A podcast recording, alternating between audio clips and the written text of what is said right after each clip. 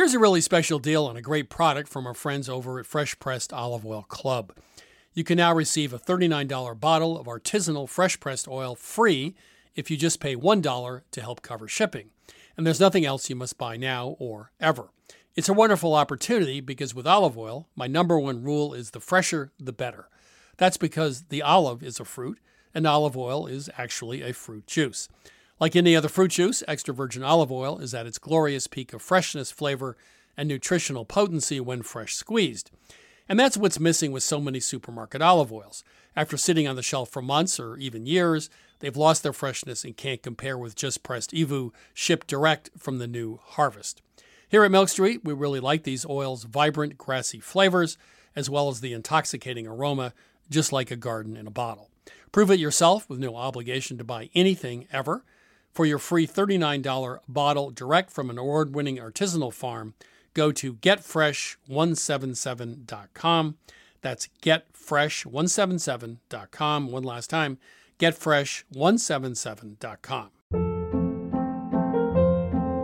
Hold up. What was that? Boring. No flavor. That was as bad as those leftovers you ate all week. Keke Palmer here, and it's time to say hello to something fresh and guilt-free. Hello Fresh. Jazz up dinner with pecan-crusted chicken or garlic butter shrimp scampi. Now that's music to my mouth. Hello Fresh. Let's get this dinner party started. Discover all the delicious possibilities at hellofresh.com. Buying furniture is not easy. You want well designed pieces that fit into a modern lifestyle, yet the look should be timeless. And you want a custom experience creating furniture designed specifically for your space. My suggestion is that you check out Cozey, a North American company that thoughtfully designs furniture for modern living. Their high quality products are delivered quickly and are easy to assemble. Cozey also offers a great range of coffee tables, washable rugs, wall shelving, and credenzas. Their outdoor collection features high quality modular sofas and sectionals made for outdoor living. You can visit their store in Toronto. Cozey now has expanded from an online market to their first in person space, or go directly to their website at cozey.com. That's C O Z E Y.com. Transform your living space today with Cozey. Visit cozey.com to start customizing your furniture today. You know, I grew up with Vermont farmers who made do with tools they had on hand a hammer, pliers, uh, and baling twine, of course, for most jobs. When I became a cook, however, I found that having just the right knife or maybe the perfect carbon steel skillet made all the difference. And the right tool also added pleasure to my cooking. I truly enjoyed my time prepping as well as cooking food. And that also goes for a car. The all new Lexus GX has an exceptional capability that will have you seeing possibilities you never knew existed. Its advanced technology and luxurious interior mean that wherever you go, you'll never go without. And that includes available dynamic sky panorama glass roof, available front row massaging seats, available 33 inch all terrain tires, and available multi terrain select. Live up to the all new Lexus GX, luxury beyond limits. Experience amazing at your Lexus dealer. This is Milk Street Radio from PRX. I'm your host, Christopher Kimball. Sam Fore, the chef and owner of Tuk Tuk Bites, has gone from a home cook to having her recipes featured on the cover of Food and Wine. Sam's food marries the unique flavors of Sri Lanka with her southern upbringing. I like to put people together to find, you know, a common ground, and I like to put foods together to find a common ground. I'm just someone who wants to bring all of the good stuff from all over into the same place. Also coming up, we learn a recipe for Portuguese sponge cake known as pão de ló, and Dan Pashman tells us about his three-year journey to create a whole new pasta shape. But first, it's my interview with Analiese Gregory. From a two year road trip with her parents in Australia to top notch restaurant gigs in both London and Paris, Analiese likes to move around. Today, she's found a home in Tasmania and has taken up diving for sea urchins, floundering, and also hunting for wallabies. Her cookbook, How Wild Things Are, details her adventurous life and the recipes that she cooks at the bottom of the world. Analiese, welcome to Milk Street. Thanks very much. You have one of the most interesting resumes of anybody who's been on the show. And we'll, we'll get to wallaby hunting later. But when you were a kid, you say that your family drove around Australia for two years. Could you explain what that really means? Uh, yeah, so one day they just packed up from New Zealand and um, moved to Australia and then um, got a caravan. And we just drove around Australia. I did School of Distance, which you would send away from each post office, and then they would send it to the next post office that you were going to be at. Hmm. I spent a lot of time shoeless in the outback um, trying to play with kangaroos. Does that is that work out well for you? I mean, they're dangerous, right, on some level. Uh, I think I would just go out and like sit with them and watch all the animals feed. But I was pretty wild. So you lived in Paris. You've worked at I think eight different restaurants in a fairly short amount of time. Is it the learning and the adventure uh, of learning how to do something that's exciting, and then once you master it, you'd like to move on to something else? Or is that just the nature of the restaurant business? People do move around a lot. Yeah, I love novelty. I love learning things. And so then, as soon as I kind of wasn't, I'd get itchy feet, I suppose. It was, you know, work and lifestyle based, that wanting to move on and constantly have new things like new cafes, new restaurants, and new language. And, and you said I'm a chef because of my anxiety. What, what does that mean?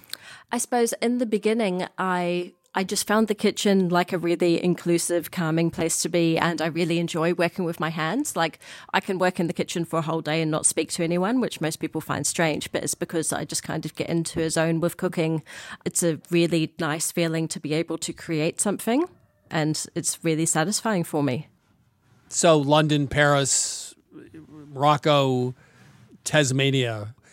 Uh, the change, the Tasmania was just to do something totally different.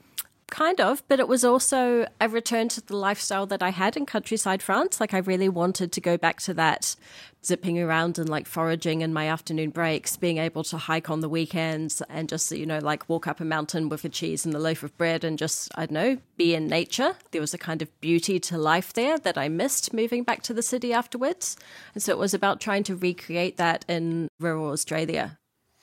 So tell us about Tasmania. I once interviewed someone who walked across it, um, almost died doing it, and it, it sounded quite wild. You could just describe it a little bit. I live very far south, so if I drive to the southern coast from my house, um, you're looking out straight towards Antarctica. There's no more land masses between you and Antarctica. Um, and sometimes in winter, you can feel that. It feels like the breeze comes straight off and straight over here. Um, there's parts of it like the southwest that um, you know you can go for five days with no roads, just like walking in, or you have to fly in in a tiny plane mm. that feel like I don't know one of the last great undiscovered ecosystems. So you're obviously you've been at the cutting edge of chefdom, and now you're cooking in an old farmhouse in Tasmania. Does your cooking change a lot? You have a whole different approach to cooking in the last year or so, or are you continuing on with the same kinds of foods you've always cooked? Oh no, it's hugely different. Um, my cooking now is a lot more inspired by just what's around. At the moment, it's coming into autumn and there's heaps of wild blackberries. And so the things I do, like this week, will be wild blackberry jam, um, shrubs. Uh, it's a lot more based around preservation and things because of the climate of Tasmania. Like winter's really cold and there's not a lot around. So, say if I go and pick a bunch of wild mushrooms, I'll um, make a bunch into XO sauce. I'll dehydrate heaps for like stocks and things in the future. I'll pickle some. I'll ferment some. Um, last year, I made like a wild mushroom soy sauce. So kind of every everything I can think of. essentially. and then I keep note of the ones that I like, and then I'll do them again year after year and leave the others behind. You and you also go, uh, I guess, spearfishing. You do some other things. You go hunting. Could you just talk about that? Uh, yeah. So quite often, I've just found a new dive spot. So I um like free dive just from the shore for abalone and sea urchin. And and wallabies, uh, describe what they look like. Uh, you were told that serving raw wallaby was not going to work out too well for you, but actually, it's one of your signature dishes, I think. Um, yeah, it's weird how that turned out. Um, they're like small kangaroos. They're really cute. and the idea of, of serving raw wallaby came from a dish you'd done somewhere else before, or uh, how did you get to that? Um, they are wild animals. So it's a really lean meat. And sometimes with meats that lean, personally, I don't love them cooked. Right. So yeah, the first thing that came to mind to do was kind of like a, a tartare. And and what else do you put into it? Uh, I've done many different versions, some with uh, like fermented shiitake mushrooms, some with pepperberry, and essentially just kind of amp up the flavor, like try and make it as tasty as humanly possible. Because I found that um, that's always a good way to win people over to trying new things. Okay, now I'm going to ask for personal advice. You ready for this? Uh, okay. You, yeah, oh, okay. So you, your career and mine are very different. I keep doing the same thing year in, year out. I don't move around very much. Uh, you've had the opposite, uh, going back to when you were seven years old. Is there something that you'd want to tell me based upon how you've lived your life you think is interesting or advice I ought to take seriously? I know that's a big ask. Oh, that's a huge ask. Uh, the only thing I've really thought about a lot recently is that I spent a lot of years in the mid time of my career feeling like I wasn't really getting anywhere and um, just like, I know, agonizing over like which path to take and what to do. And um, moving to Tasmania was a really scary prospect for me. But um, my thing is that I don't like to be envious or jealous of other people. So whenever I find myself feeling that way, I break it down and I'm like, well, look, maybe you should just go do that as opposed to like watching other people cook in Tasmania and being envious of what they get to do. Just just go do it. Analiese, it's been um, it's just really been a great pleasure having you here on Milk Street. Thank you. You're so welcome. That was Analiese Gregory. She's the author of How Wild Things Are Cooking, Fishing, and Hunting at the Bottom of the World. Now it's time for my co host, Sara Moulton and I, to answer some of your cooking questions. Sara is, of course, the author of Home Cooking 101, also star of Sara's Weeknight Meals on public television. So, Sara, before we take some calls, I do have a question for you. Okay. You've been married a while. Yes. when it comes to foods, are there things like your significant other, are there things like he just will not eat, or things that are just like absolutely at the top of his I love this list, like special foods? Oh, both. Oh, my goodness. How much time do we have? The first question things he will not eat or does not like. And this is a problem. He does not like sweet in his savory. And so many cuisines huh. around the world involve Mix some them. form or other of sugar. And it's an important element. So that eliminates so many cuisines. I mean, he doesn't like coconut milk. You know, he's like coconuts for dessert. Uh, so that is a real problem. Other than that, he's omnivorous he is a carnivore. He loves lamb. He loves duck. You know, we try to eat a lot of that. You know, we also try to eat a lot of vegetables, anything with cheese, pasta. He doesn't complain. He doesn't ask too many questions. He's just so glad I cook for him. You guys are in pretty good shape. We are. We are. Okay, let's take calls. Welcome to Milk Street. Who's calling? My name is Trisha. I live in Keeseville, New York. How can we help you? I have been making Greek yogurt at home and I am not quite sure what to do with the whey that I get when I drain the yogurt. Well, you should probably sit on a tuffet, right? yes, and be Little Miss Muffet. And eat your curds and whey. Yes. This is an acidic whey, right? It is. It is. The only thing I know is sometimes people add it to breads, you know, or even pancakes, quick breads, if you want a little bit of sourness to it. I think you can do lots of other things with it, but that's the thing I probably would do. Sara? I think you could use it sort of in the places you would use lemon. All right. Recipes yeah. that needed a pick me up, a little acid, and many recipes do. You know, they're just plain flat. So instead of squeezing in some lemon, add a little bit of that. But you could also probably use it in recipes like when you're making quote unquote homemade ricotta and you heat up milk and I usually a little bit of heavy cream uh, to about 100 I think it's 180 degrees and then you add some acid and it uh, curdles mm. you know that's how you make the little curds you could probably use the whey left over from this yogurt to do that okay and that Very might add good. a nice flavor um, you could maybe also use it in place of the buttermilk when you make homemade creme fraiche. I don't think you're ever going to be able to go through a lot of it, but you could use some of it. I have been adding it to soup.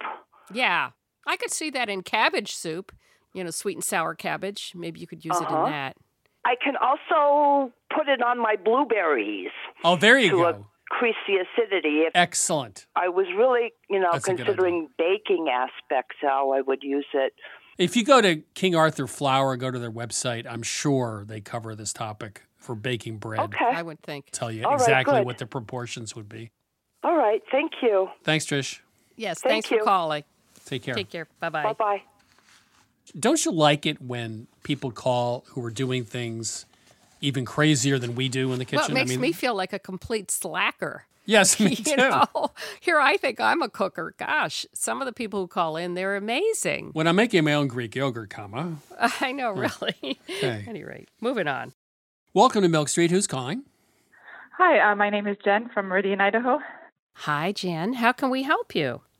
Hi, um, I have a few chestnut trees, and much as I love to just roast them, I'm kind of looking for something else to do with them.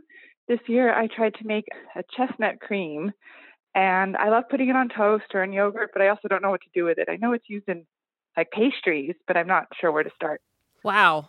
I love them straight up roasted. I agree with you.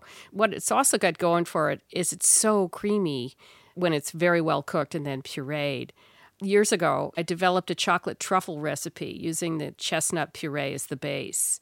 Oh, and it was really pretty darn good. So I'm sure there's recipes on the internet for chestnut truffles, you know, chocolate truffles. Okay. I did a crostata, you know, that's sort of an open faced pie. You know, you roll out the dough and then you put the filling in the middle and sort of turn in the sides. I did one with uh, butternut squash, chestnut, and Gruyere that I thought was Oh, pre- wow. pretty darn good. You know, a classic, of course, is with pork, you know, like when you add it to a stuffing with Italian sausage, but also roast pork and chestnuts are yummy. So there's a few ideas. Chris? Jeez, how am I gonna? what am I gonna say? I'm a fan. You know, it doesn't always work that way. I mean, the only thing if you're gonna have a big roast, which people do sometimes in the winter, you know, you could put chestnuts in the roasting pan and roast them along with the roast if you want to do something simple. That's probably what I would do. And I think with pork, obviously, it's perfect. Like if you're gonna braise pork, for example, for a long time in the oven, uh, chestnuts would be great with that. I just think of them almost as like you know small potatoes you're cooking along with a roast or the braise. Okay. That's how I would think about it. Well, that sounds delicious. I definitely have to try that next year. Also, you know, in Italy, they have essentially a prune jam that they serve with cheese. I think a creme de marron, a, a, a chestnut cream, could also probably be used with a cheese course. My guess is that would be delicious too. Oh, wow. I'm just trying to outdo Sara by doing something fancier. That's all. You know. That sounds wonderful. I can't wait to try all of those things. Okay. all right. Take care. Thanks for calling. Thank you. Have a good Thanks. one. Bye bye. Bye bye. This is Milk Street Radio. Sara and I are ready to take your calls. Just give us a ring anytime. That number is 855 426 9843. One more time 855 426 9843. Or please email us at questions at milkstreetradio.com. Welcome to Milk Street. Who's calling? This is Barbara Storper. How can we help you? I'm a nutritionist, and I actually go around the country trying to turn kids on to healthy eating. And I thought, wouldn't it be great to ask you, what are some great ways to get kids to love vegetables? Oh, man, that's not fair. I mean, I've been doing this for 40 years with live theater shows, with food play. It's a real problem, as you probably know. Kids are really not getting the vegetables that they need. Well, I have six kids. I can't say that anything I've done has been particularly helpful. The only thing I finally got to is I don't make, you know, it's just one meal for everybody. And if you don't want to eat it, have a piece of fruit. Obviously, you can pick vegetable preparations that are slightly sweeter. Use a gastrique, you know, which is a sauce which might have a little bit of sweet and sour in it. You can roast uh, like sweet potatoes, roasted, even cut into slabs, uh, are great. But I think it's about finding big umami flavors, right? I mean, create vegetable dishes with a lot of roasting going on, some charring, maybe something on top that has, as I said, sweet and sour. Just to get big flavors into vegetables. I would say that's the best thing I've done. And that seems to work okay. Sara, what about you? Well, I was going to say, you know, for starts, if there's a little bit like what you just suggested, if there's some way you could get the kids involved, coming up with dips and them, you know, with the crudité, but also having them pick out a vegetable a week and mm-hmm. you know then you go back and cook with it and, and then they sort of own it more you know another approach would be to start with the sweeter vegetables like artichokes and asparagus they're naturally sweet of course carrots and sweet potatoes are too but so is eggplant and zucchini you know, maybe roast them and then maybe sprinkle some toasted breadcrumbs on top to finish, maybe even mm-hmm. with a little bit of parmesan in it. I mean, there's spiralizers now, but years ago, I just took a regular peeler and peeled the carrot and then took those peels and made a pasta dish very quickly with some chicken broth. And it comes out really sweet and nice mm. and you can put other things in there as well. You know you could do that with broccoli stems too. There's one other thing. Jose andres the chef his mother would just essentially boil a bunch of vegetables put them on a platter with olive oil on top, salt, and that was sort of always there on the table. That might be something that just is always part of what you're serving is not a bad mm-hmm. idea either. But I, I like Sara's suggestions. Good ideas. The only thing I would end on is I wouldn't talk to kids about eating vegetables as it's something that we're assuming they don't want to do. Exactly, yeah. I agree. Look at it this way if you go around the world, you find three and four year olds eating the food of their family, mm-hmm. which in most places in the world does include a lot of vegetables, right? Right, right, right. But most people aren't eating hamburgers all the time. Yeah. Well, thank you so much. Yeah, thank you for calling. Yes. Okay. Take care. Bye bye.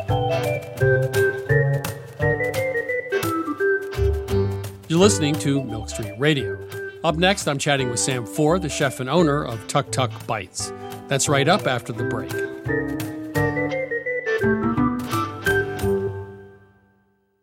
I'm Christopher Kimball, and now here's a word from our friends at Allagash Brewing Company, who love food as much as we do here at Milk Street. Hi, this is Jason Perkins. I'm the brewmaster at Allagash, and I've been making Allagash White in Portland, Maine since 1999. So, a white beer is a very old style of beer. Traditionally, it was brewed with spices of some type, typically coriander and orange peel. And I think one of the things that makes Allagash White distinctive and different is the rare combination of complexity and drinkability. And it's sometimes remarkable to stop and realize that I never get tired of it. You know, I'll open a can or I'll pour a glass and the first sip, and I'm like, man, this beer is good. there are a lot of different ways that folks can enjoy an Allagash White, and here are some of the examples of what folks here at the brewery like to do. My favorite thing to pair with an Allagash White is simple, beautiful seared scallops over a bed of fresh greens with blood orange and shaved fennel. My favorite would probably have to be like an Italian or a hoagie capicola, pickled vegetables, crusty bread. It's got that nice lemony, zesty character that just gets you ready for the next bite. The ultimate pairing for me is this dish called bossam, which is this like big pork shoulder with like salt and brown sugar. We also call it candy pork in my house, and a little like scallion ginger sauce.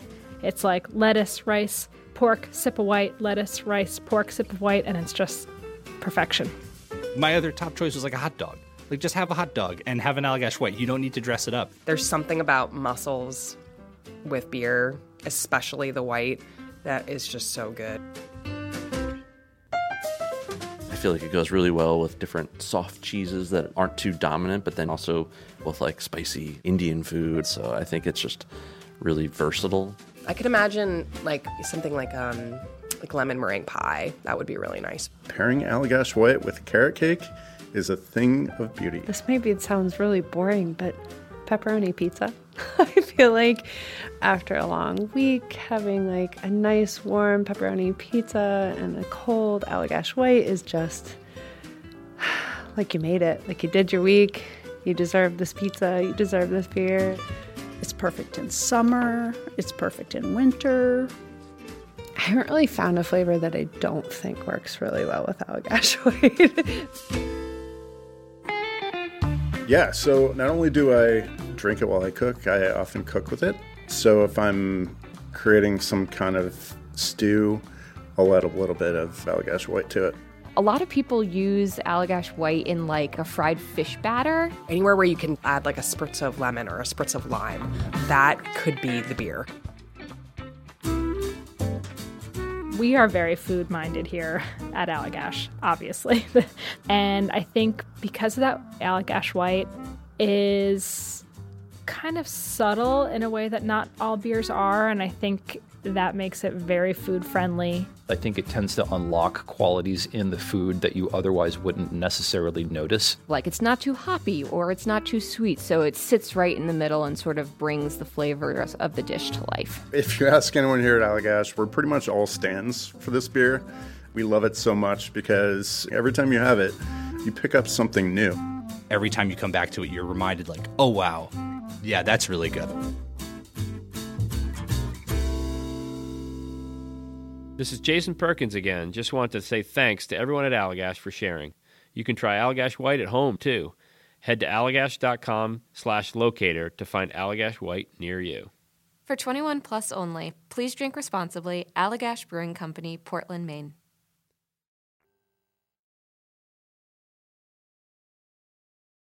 This is Milk Street Radio. I'm your host, Christopher Kimball.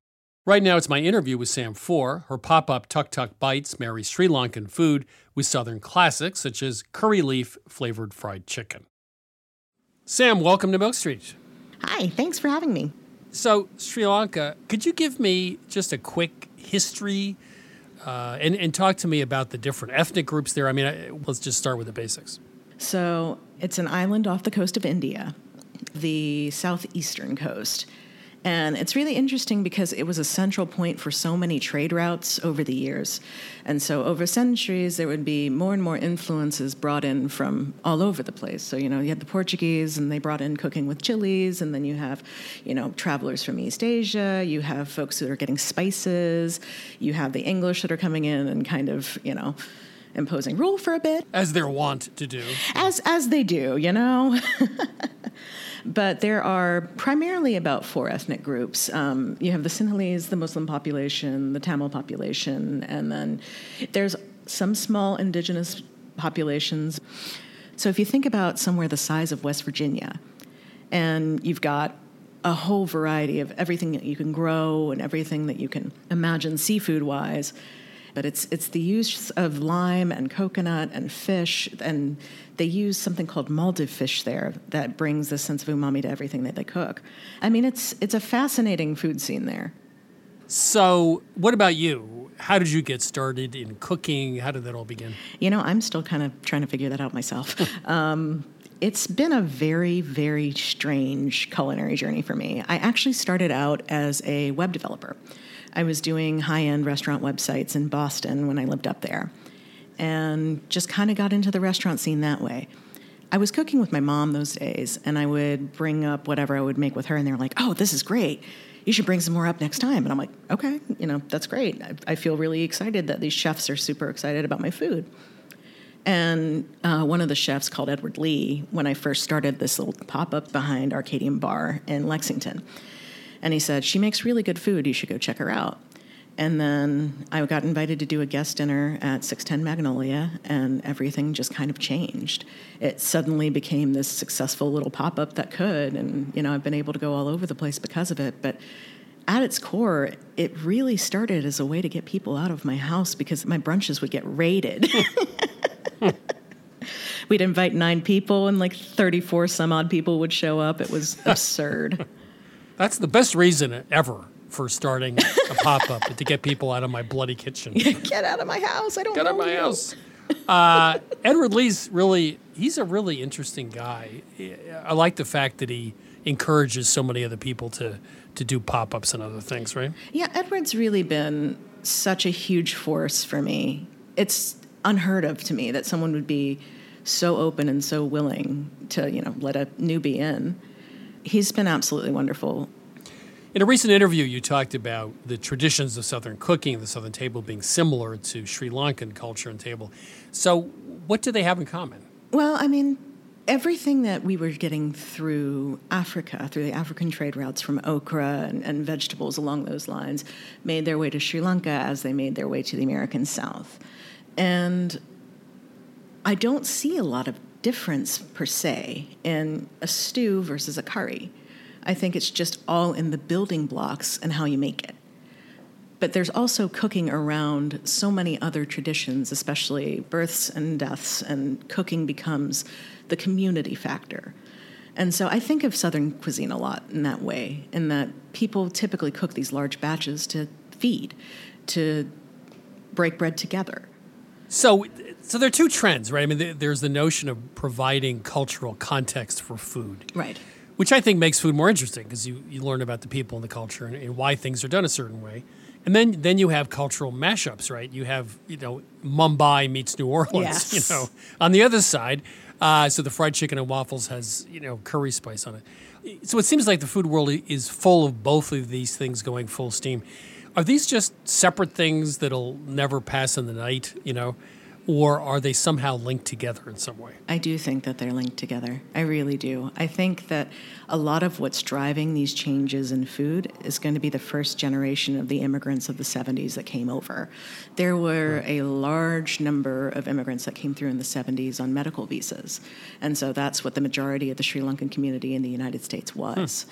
And so through that, the availability of ingredients is not as easy back in the 70s and the 80s. You can't, you know, Amazon some curry leaves straight to your house.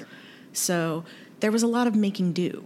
And from that making do came some signature dishes of like, you know, the okra and tomatoes that I do are so similar to that of a southern table. It's just stronger with cumin and cayenne. And so I like to see how much it's changing because I think that these first gen kids are going to be the ones who are just pushing for change.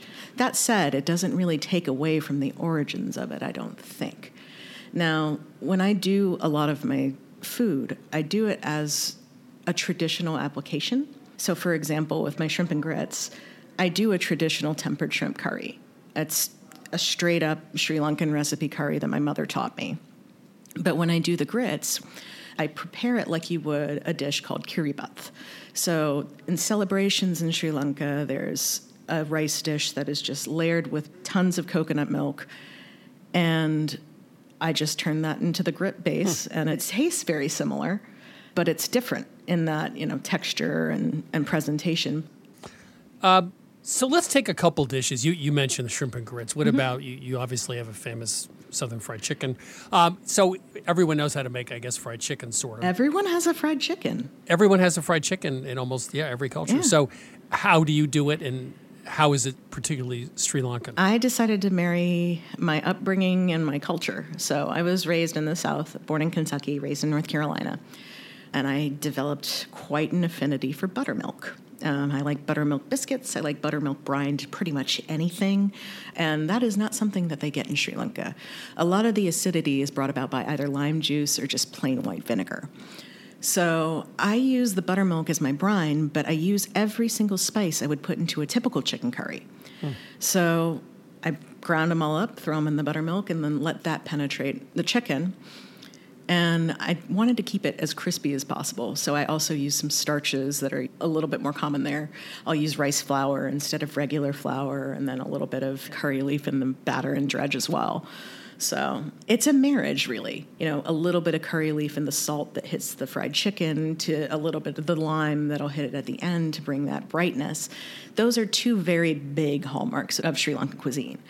But a buttermilk brine chicken is a very southern thing to have.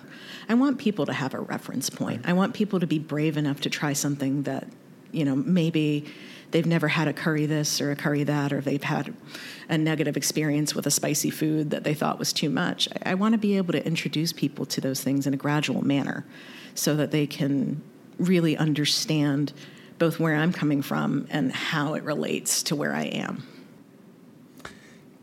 So it's Tuesday or Wednesday, it's five o'clock. Uh, you have a need to put dinner on the table. Could you just talk to me about how you think about that process?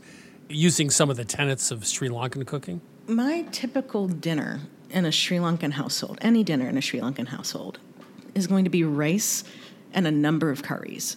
But for me, if I'm looking and it's five o'clock, I've got a couple hours before I need to have dinner on the table, I'm going to plan out, you know, one or two proteins and then three to four vegetables. And that's, I think, how it's different. It's not like putting everything into one dish. It's here's your way to make your perfect bite. And that's how I like to think about it. You know, I, I realize that kale and coconut go beautifully together with a curried beet, which also goes beautifully over a super spicy black pork curry. You know, and you find these flavor combinations that really make sense. So You're talking about three to four vegetables, two kinds of curry. Yeah. I mean, you cook. I cook. I mean, you really cook. I cook a lot. it's not uncommon for you know for a brunch or for a dinner party. I'll be cooking for about four hours to five hours beforehand. It's like a, a lot of indecision. When you can't decide what to eat, you just eat everything. or you can't decide what to cook. You just cook everything. I guess too. Um, so, so you grew up with two traditions, obviously. What was the first time you went to Sri Lanka? I was, I think I was 14. We were staying there for three months, and oh, I was terrified. I was worried that I was going to get spiced out. And then I started to understand how to dial things down so I could get used to them. From that point, it really just became almost like an adventure of trying to taste all the things because I, I arrived with two things of American cereal. So like I was worried that I was not going to like breakfast, and then I I think I left most of that there. You know, I, I adapted fairly quickly, and a lot of my strongest food memories are actually from those trips early on. When you got there for the first time, did it feel at all like home, or you just felt like this is a totally different universe and I have nothing in common with this place? For me, I'd never had an experience where I walked into a room and everyone looked like me. Right. So it was jarring for a second, but they can still tell you apart. There's something that I've been taught and been told about called the diaspora blues. And it's the feeling of you're never quite home here, but you're definitely not home there. And you know, you, you stick out. You definitely stick out a bit. But as I've gotten older and as I've gotten more accustomed and attuned to the traditions, you can't tell the difference as much anymore. Are there things about Sri Lankan culture uh, when you go back that you really wish you could bring back with you? When I think about the elements of Sri Lankan culture that I would like to see here, I think back to maybe the second or third time I went. And when I came back, I was sitting in my house with my mom and my dad, and I just said, I'm terribly lonely because our families like to be together constantly to the point that sometimes it's to the detriment, but usually it works itself out. And that's the kind of thing that I think about with my childhood, where you know I was hiding behind the aunties and watching them cook. Those are the moments that I think of, and I don't really see a lot of that here. It's it's it's cooking for necessity, but there it's it's a labor of love, and you can really feel it. There is a satisfaction for me that comes from eating Sri Lankan cuisine where I feel like I can feel the heart in it. And I miss that when I'm not there. I really do. So you're a cook, you're a chef, you do pop ups, you're a cultural ambassador, you're a writer, a cookbook author. The, the thing that drives all of this for you is introducing people to new flavors. I like to I like to network. I like to put people together to find, you know, a common ground, and I like to put foods together to find a common ground. Right. I'm just someone who wants to bring all of the good stuff from all over into the same place. So maybe that's my job. I don't know. I haven't quite figured out what my job is in all of this. I just keep cooking. Sam, uh, what a pleasure uh, having you in Milk Street. Thank you so much. That was Sam Fore. She's the chef and owner of Tuk Tuk Bites. She plans to open her first restaurant this fall in Lexington, Kentucky, called Tuk Tuk Snack Shop. You're listening to Milk Street Radio. It's time to chat with Lynn Clark about this week's recipe, Portuguese sponge cake, also known as pão de ló. Lynn, how are you? I'm doing well, Chris. Portugal uh, is famous for many foods, you know, clams and sausages, all sorts of things. But some of the desserts, the, the eggy desserts, are really wonderful. Little individual sort of egg custard tarts, for example. But they also have a cake, and it's a it's like a angel food or sponge cake, but also has a custardy layer to it as well. So we decided, you know, this is something we had not made here. Uh, but it's a little tricky to get just the right texture, right? It is. So traditionally, pão de ló, which is the cake's name, was just three ingredients. It was sugar, flour, and tons and tons of eggs. And it varies depending on where you go in Portugal. Some places it is a true sponge cake baked all the way through. In other places, it's so runny in the center and custardy that you have to actually eat it with a spoon. Uh, our version is sort of in the middle. We have a, a really nice sponge, and then on the center, it has this little layer of custard. It's a really unusual cake. We've never had it before. It looks really interesting. It rises really high, and then you take it out and it falls. It almost looks like a crumpled up piece of paper on top of the cake. And we had a fair amount of trouble getting that perfect texture. And so we found a recipe from a chef who is from Lisbon. His name is Nuno Mendes. He too had a little bit of trouble recreating this himself. And so he added some olive oil to the cake. And that was actually the the secret ingredient. Uh, it not only does it, it really tastes good. By the way, when the kitchen was working on this, I made them make it like 15 times, so I could have it every day for two weeks. It was so good, as you do. But it, it also fixed the texture problem, right? It did because the tricky part of the cake is, you know, baking it just enough so that you have that custard in the center, but the edges of the cake aren't over baked. Adding that olive oil added some fat to the cake and a lot of moisture, so it kept it really nice and tender. And one other thing, uh, we added some coarse salt on the end, uh, which with the olive oil and Yeah. the eggs and the sugar really, that just made it's just a fabulous cake. It's like something I think most people haven't seen yet, and it has such an interesting look to it, too. I think it's just such a cool cake. Um, it can be a little tricky to tell when it's done, as most cakes that are kind of soft in the middle are. Our recommendation is to test it just about two inches from the edge with a toothpick.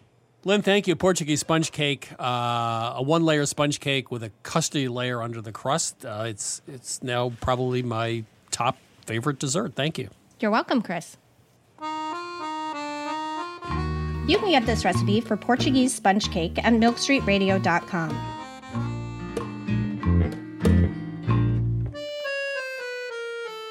This is Milk Street Radio. We'll be right back.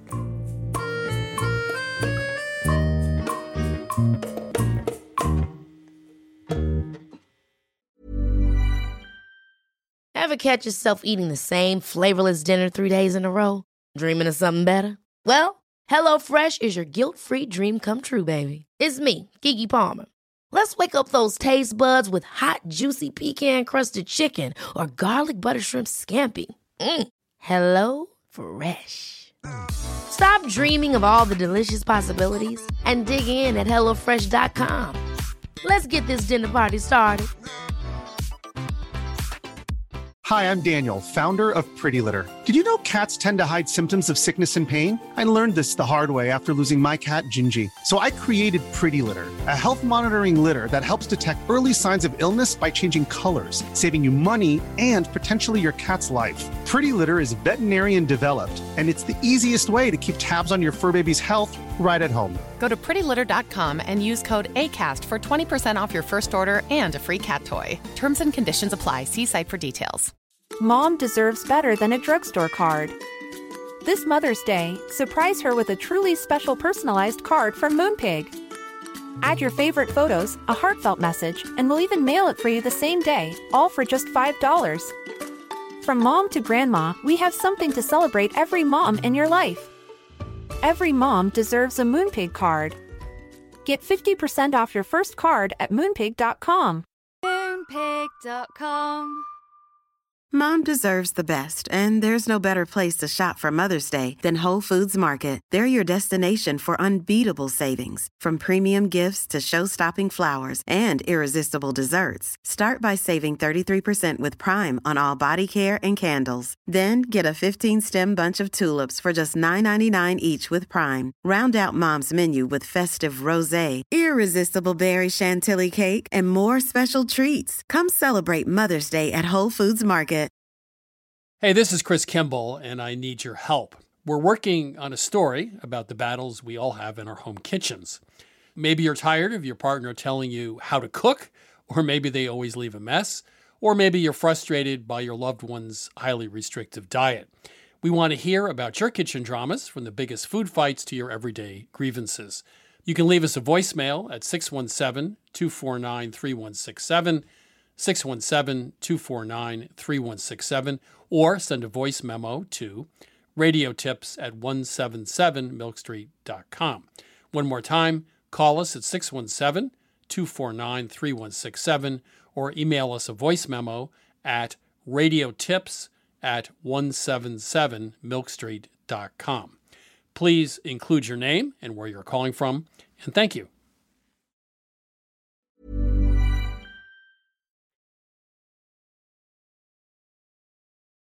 I'm Christopher Kimball. You're listening to Milk Street Radio. Right now, Sara Moulton and I will be answering a few more of your cooking questions. Welcome to Milk Street. Who's calling? Hi, my name is Sandra. I'm calling from Albany, New York. How can we help you in the kitchen? A few weeks ago, my family gave me a whole bunch of avocados just because they're on sale, and I didn't know what to do with them, how to preserve them. So I looked it up, and the way I understood to preserve them was slice them in half and then put some lemon juice and freeze them. There seemed to be no way to save the texture though, so no matter what happened, it would just kind of like mush from what I understood. And I'd never done that before, and I just didn't really want to eat mushy, gross avocados. So I was wondering if you know of any other alternative way to preserve. You know, I've tested some of these uh, plastic devices that are supposed to extend the refrigerator life of your avocado, and they don't really help that much.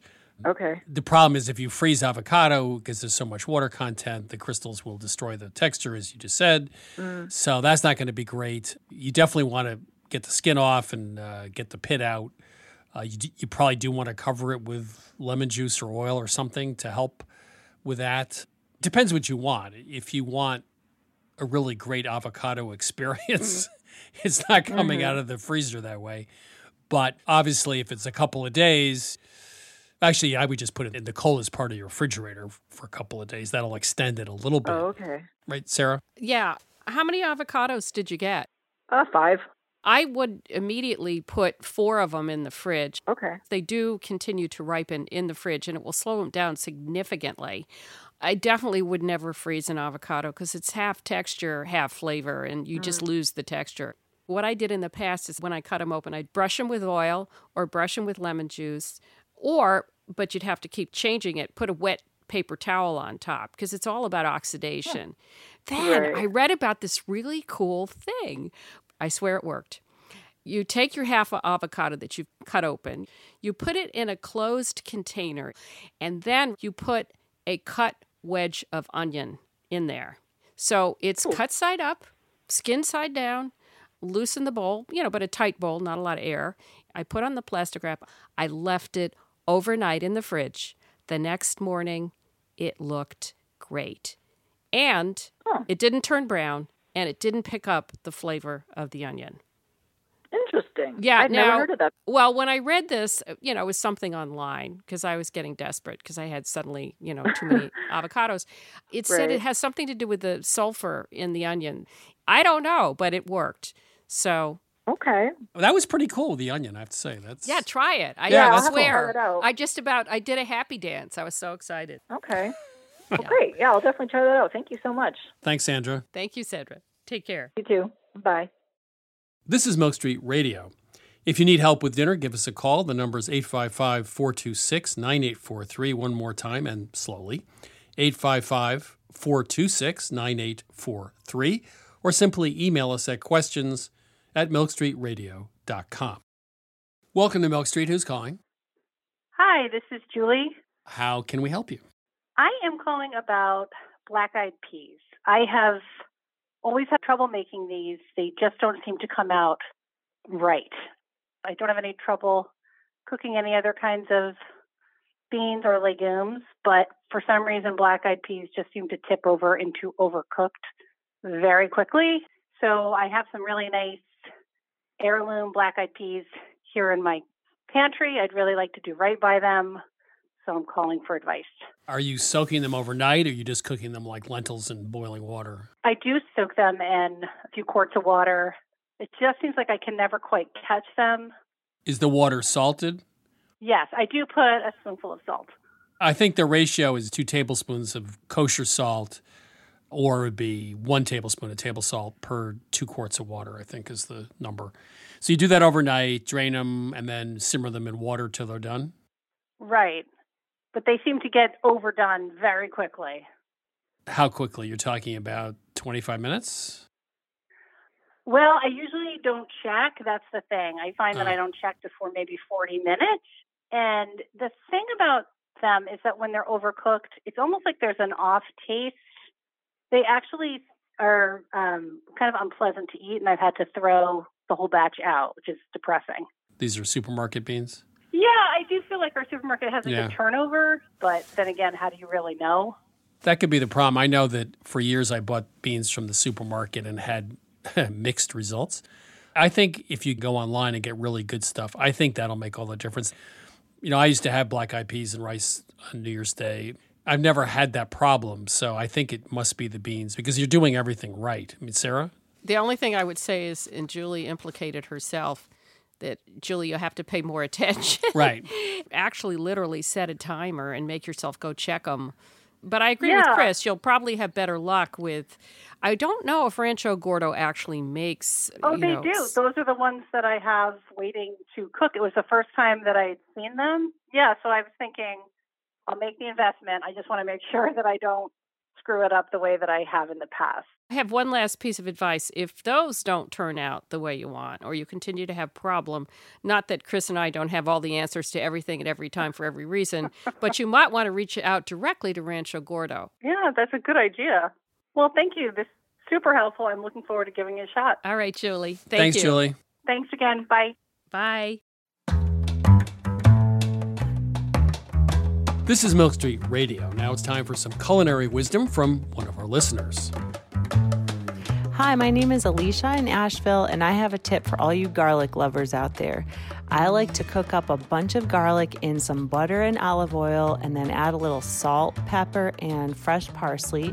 And then I toss all of that in a jar in the fridge, and when it firms up, it turns into a beautifully spreadable garlicky paste that goes great on a slice of French bread to make some quick garlic bread or you can just pop a little spoonful of that paste right into a soup or stew that you're making, or even mac and cheese. Basically, you name it, that garlicky paste will make it better. Happy cooking. I hope you enjoy my tip.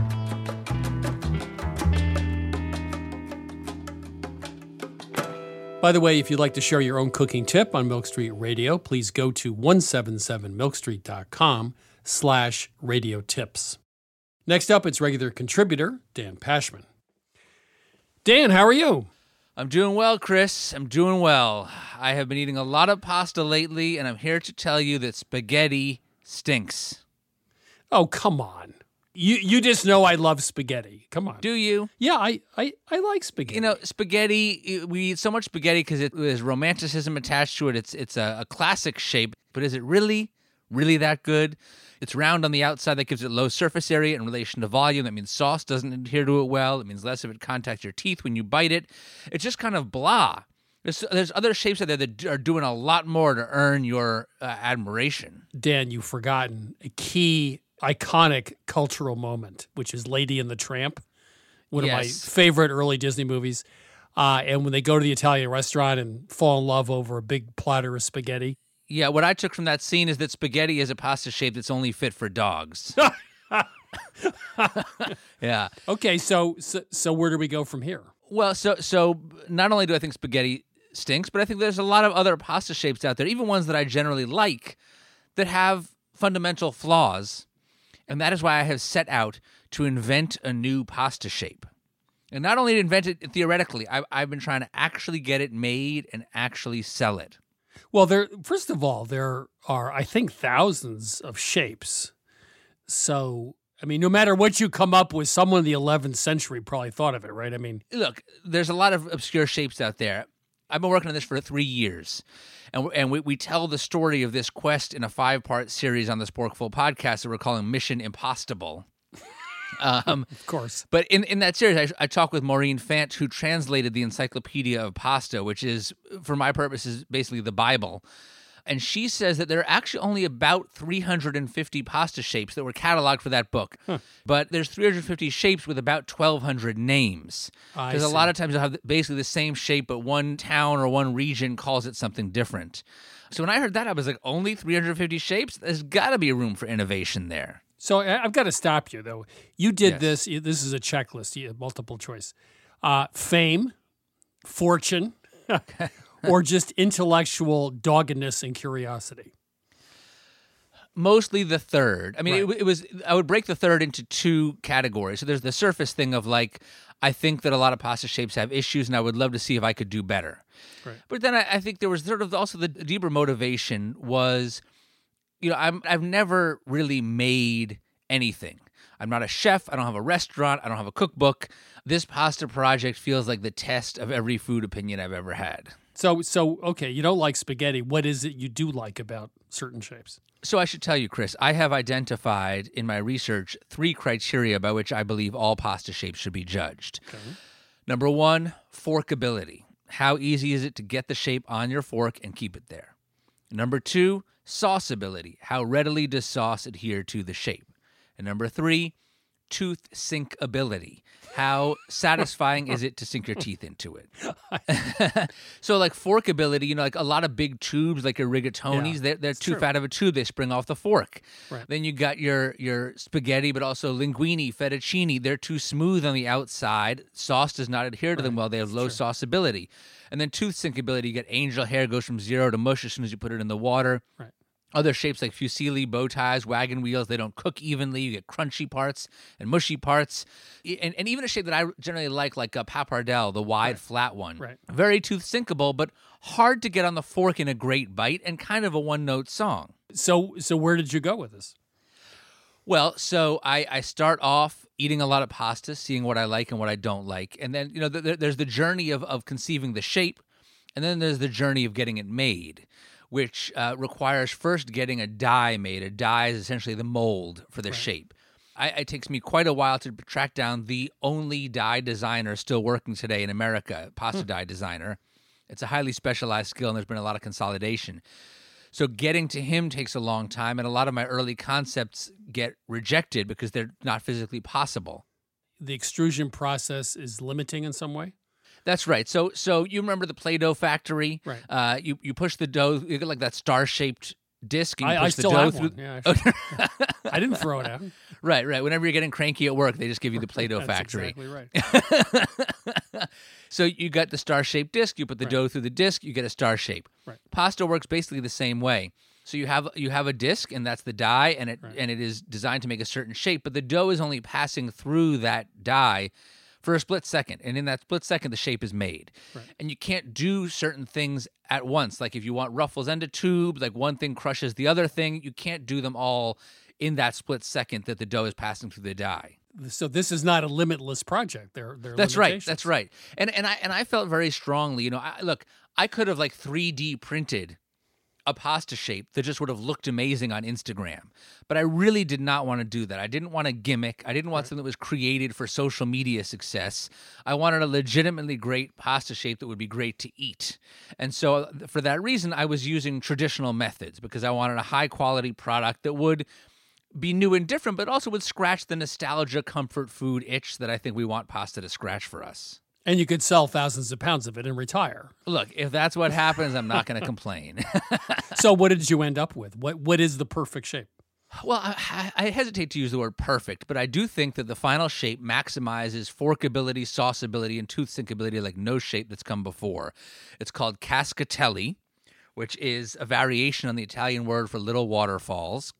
Um, and it's it's basically, I started off with Mafalda. if you know mafalda, like imagine like a long flat fettuccine with ruffles down the sides. Mhm. Then we took those ruffles and sliced them off the, the sides and moved them underneath. So they're almost like the legs of a table.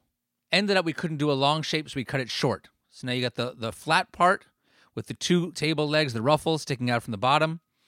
And then on the top you you have a bump, a half tube. And so it curves, it has this half tube that gathers sauce. The ruffles gather sauce, and the ruffles also add a pleasing mouthfeel. Um, and then what I'm especially excited about is the spot where the ruffle strip hits the main strip where they connect. It's perpendicular, it's a right angle.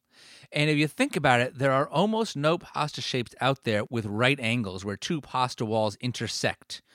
And what that does, it creates almost like an I beam. It creates resistance to the bite from all directions. And, and it creates a subtle distinction in cookedness. So that spot where they intersect cooks a little less than the edges of the ruffles, which cook a little softer. And that's playing with fire, because if the disparity is too great, you get uneven cooking. But I think we got it where it's like just a slight difference. So you get different textural experiences, different mouthfeel, different different experiences and different bites. And that that's very exciting to me. You know, I was going to say it sounds like you haven't been getting out much. but of course, none of us have been getting out much. That's right. At least you use your time wisely. No, it's true. So, so in closing, it's called cascatelli. Is that right? Cascatelli, that's right. It's a short shape. It's not like any other shape. Yeah. And um, I'm very excited about it. There we have it. Dan Pashman, the inventor of cascatelli. Great job, Dan. Thanks, Chris. I kind of like the sound of that. That was Dan Pashman. You can hear about his quest to create a new pasta shape on the Sporkful podcast. If you tune in too late or just want to listen again, you can download and subscribe to Milk Street Radio on Apple Podcasts, Spotify, or wherever you find your podcasts. To learn more about Milk Street, please go to 177milkstreet.com. There you can download each week's recipe, watch the latest season of our television show, or order our latest cookbook, Cookish. You can also find us on Facebook at Christopher Kimball's Milk Street and on Instagram and Twitter at 177 Milk Street. We'll be back next week, and thanks as always for listening.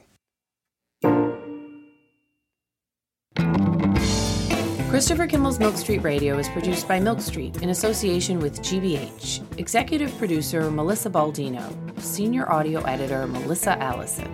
Producers Sarah Clapp and Jason Tereski. Production help by Debbie Paddock. Additional editing Sydney Lewis. Audio mixing by Jay Allison at Atlantic Public Media in Woods Hole, Massachusetts. Theme music by Toubab Krewe. Additional music by George Brandl Egloff. Christopher Kimball's Milk Street Radio is distributed by PRX.